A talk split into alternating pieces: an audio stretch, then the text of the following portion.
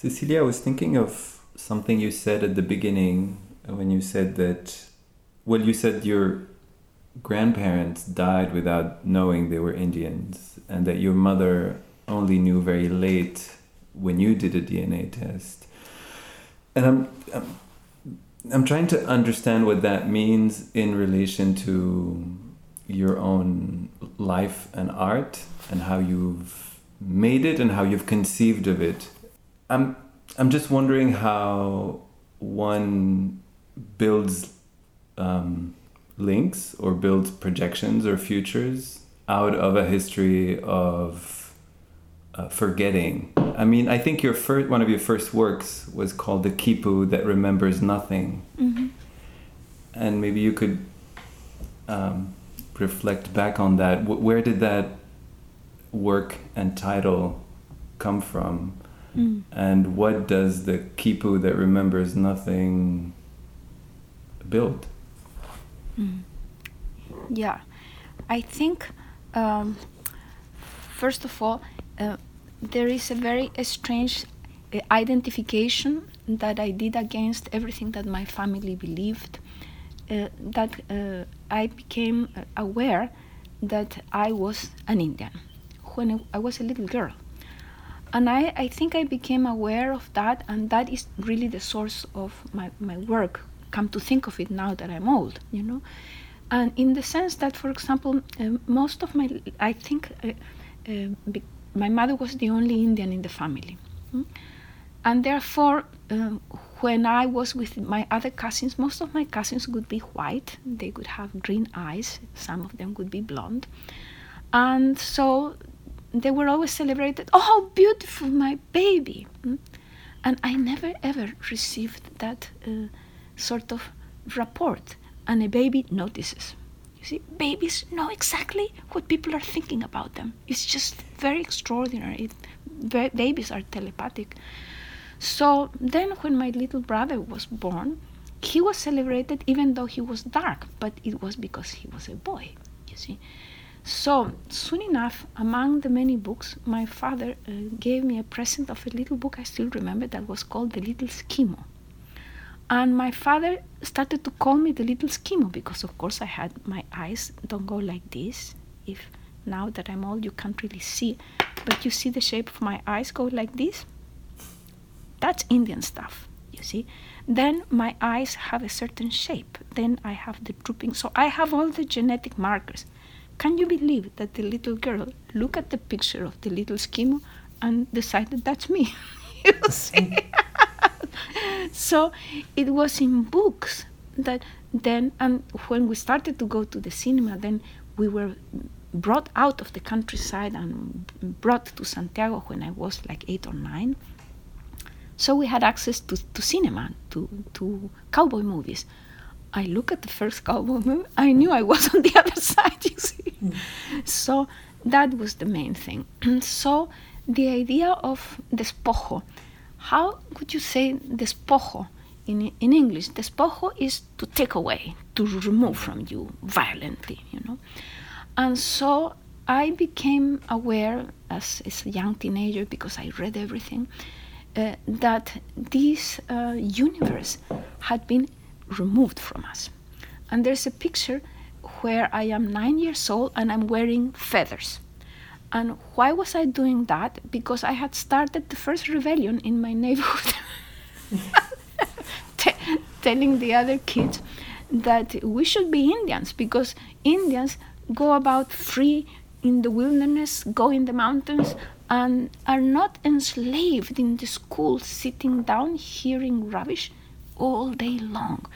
So that idea of rebellion in me, it was a physical rebellion related to having been brought from the from the wilderness into the city, related to being trapped in the mind frame mind frame of teachers who were usually far dumber than the children, you know, and so. Um, by the time I was a, an older teenager, meaning 14, around for between 12 and 14 and 15, I was very drawn to the home of one of my aunts, who was a wonderful sculptor. Her name is Rosa Vicuña. And it is in her library that I began seeing pre-Columbian art.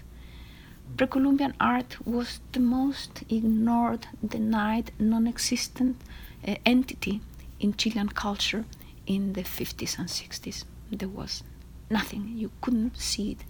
Uh, there was one museum, which was the Natural History Museum, where among the objects you could have, you know, a few little archaeological uh, things but truly uh, was no, no value. But my aunt, she thought this was great art, and she had the books, and somehow this I'm, I'm sort of recreating a possibility because I don't remember the exact moment, of course, but it's the only possibility that this could have happened in the manner that I will describe now, which is that I'm looking at her books and I suddenly see a picture of a kipu, and I'm immediately drawn into that because very early in my notebooks there is a note, and the note I have kept is, is from my notebooks, and it says El kipu que no recuerda nada.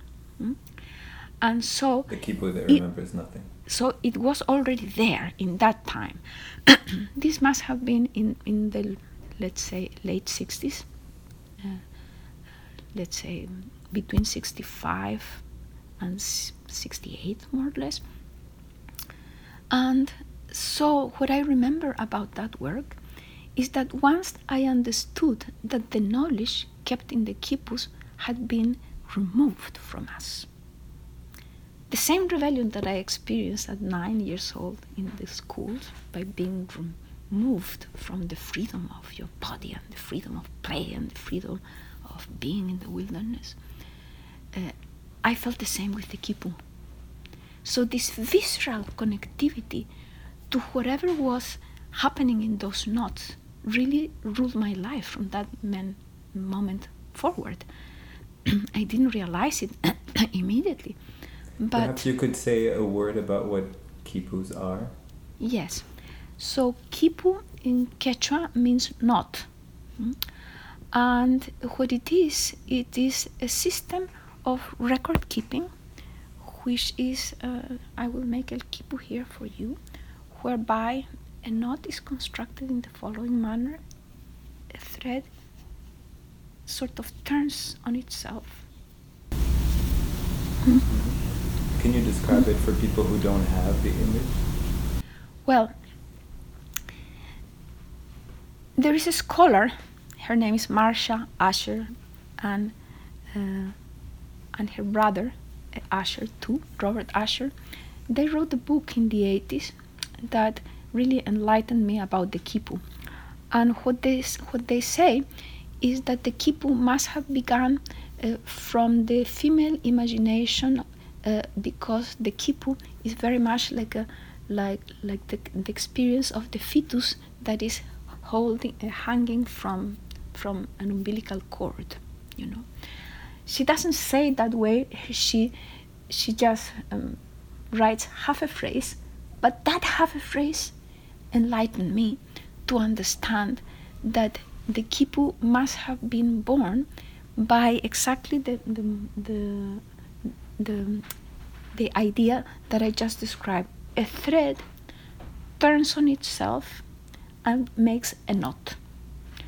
So that knot becomes a sort of a depository of information becomes uh, you say depository you see mm-hmm. and so for example even people sometimes say take a handkerchief and make a knot to remind themselves of something so it must have started in that way in that uh, sense of keeping the memory of something and from there during the course of 5,000 years, the quipu became the record keeping system of the Andes. And they ran the huge Inca uh, universe that, of course, in Western parlance is called the Inca Empire, even though it wasn't a regular empire in the sense that the Roman Empire was an empire. It was more like a collectivity.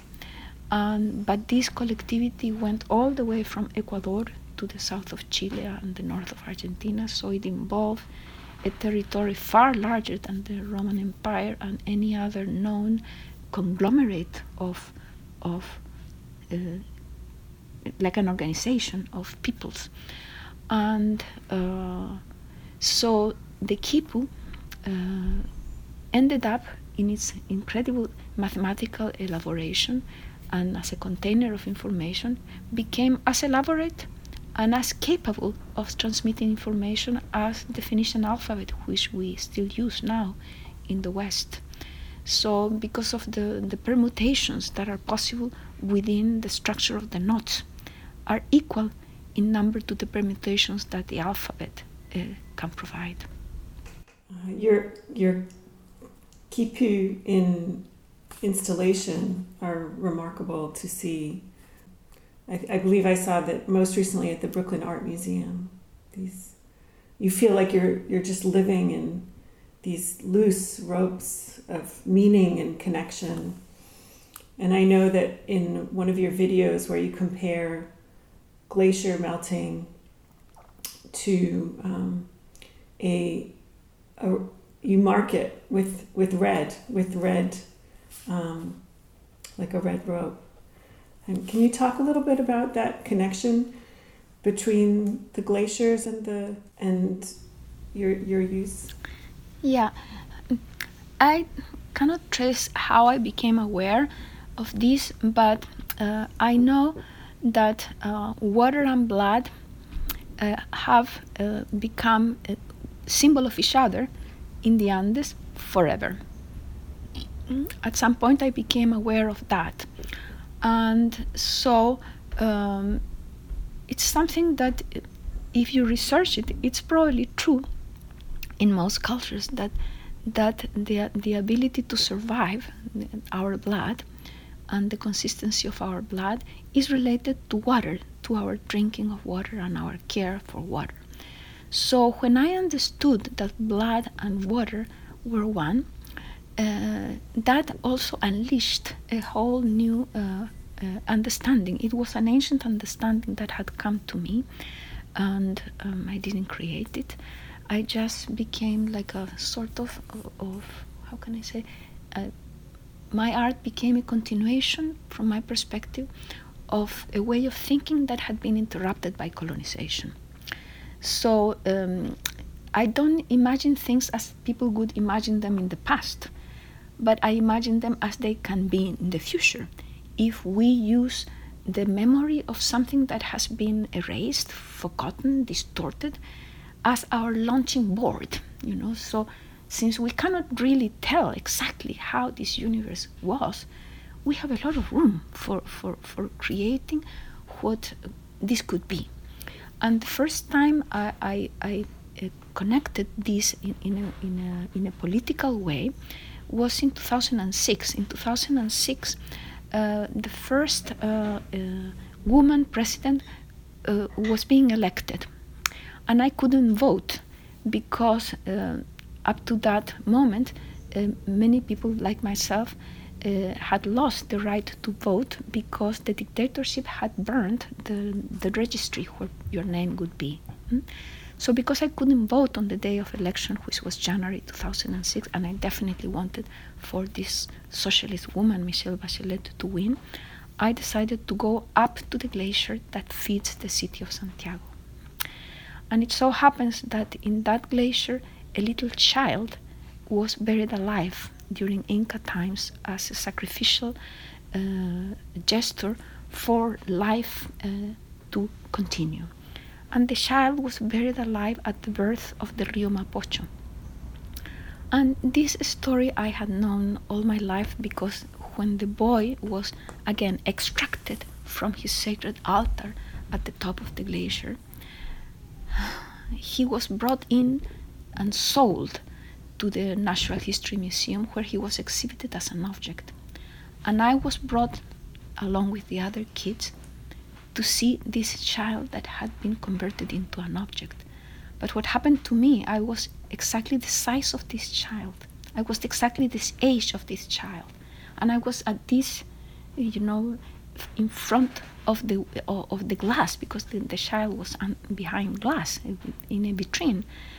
And when I was close to this child, something happened to me that I knew I was going to be like a mummy like him. Like I, it, it was like a, an experience of time travel occurred, where I could experience both the past and the future, pa, in one blow, and that I think transmitted to me a lot of of emotional, uh, visceral understanding, which I still am uh, unfolding that, you know, because I go back to this scene, to this moment. So around that time, just before uh, this election, I had become aware that a scholar had written, uh, an anthropologist had written about uh, what the child had in his hand and the child had in his hand a red thread.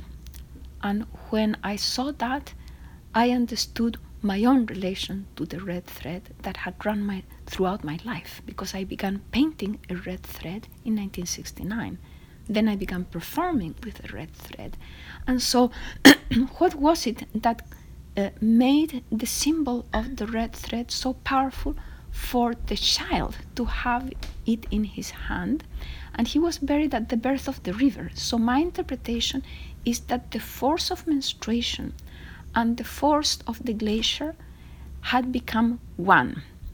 And when you prayed for water, you prayed from the perspective and the wisdom of menstruation itself. So that menstruation and the flow of water were one in our bodies as humans and in the body of the land, you know.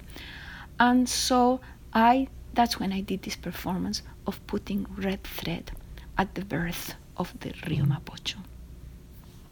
Thank you.